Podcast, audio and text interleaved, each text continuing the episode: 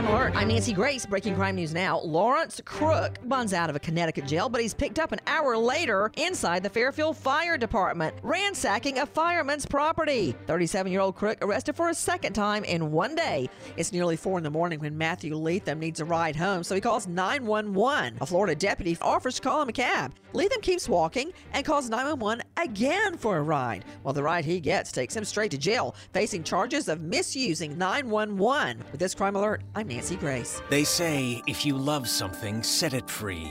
At Lifelock, we say, what a load of bull hockey! All that saving up and paying off debt, and now some identity thief wants to set it free? Crazy talk!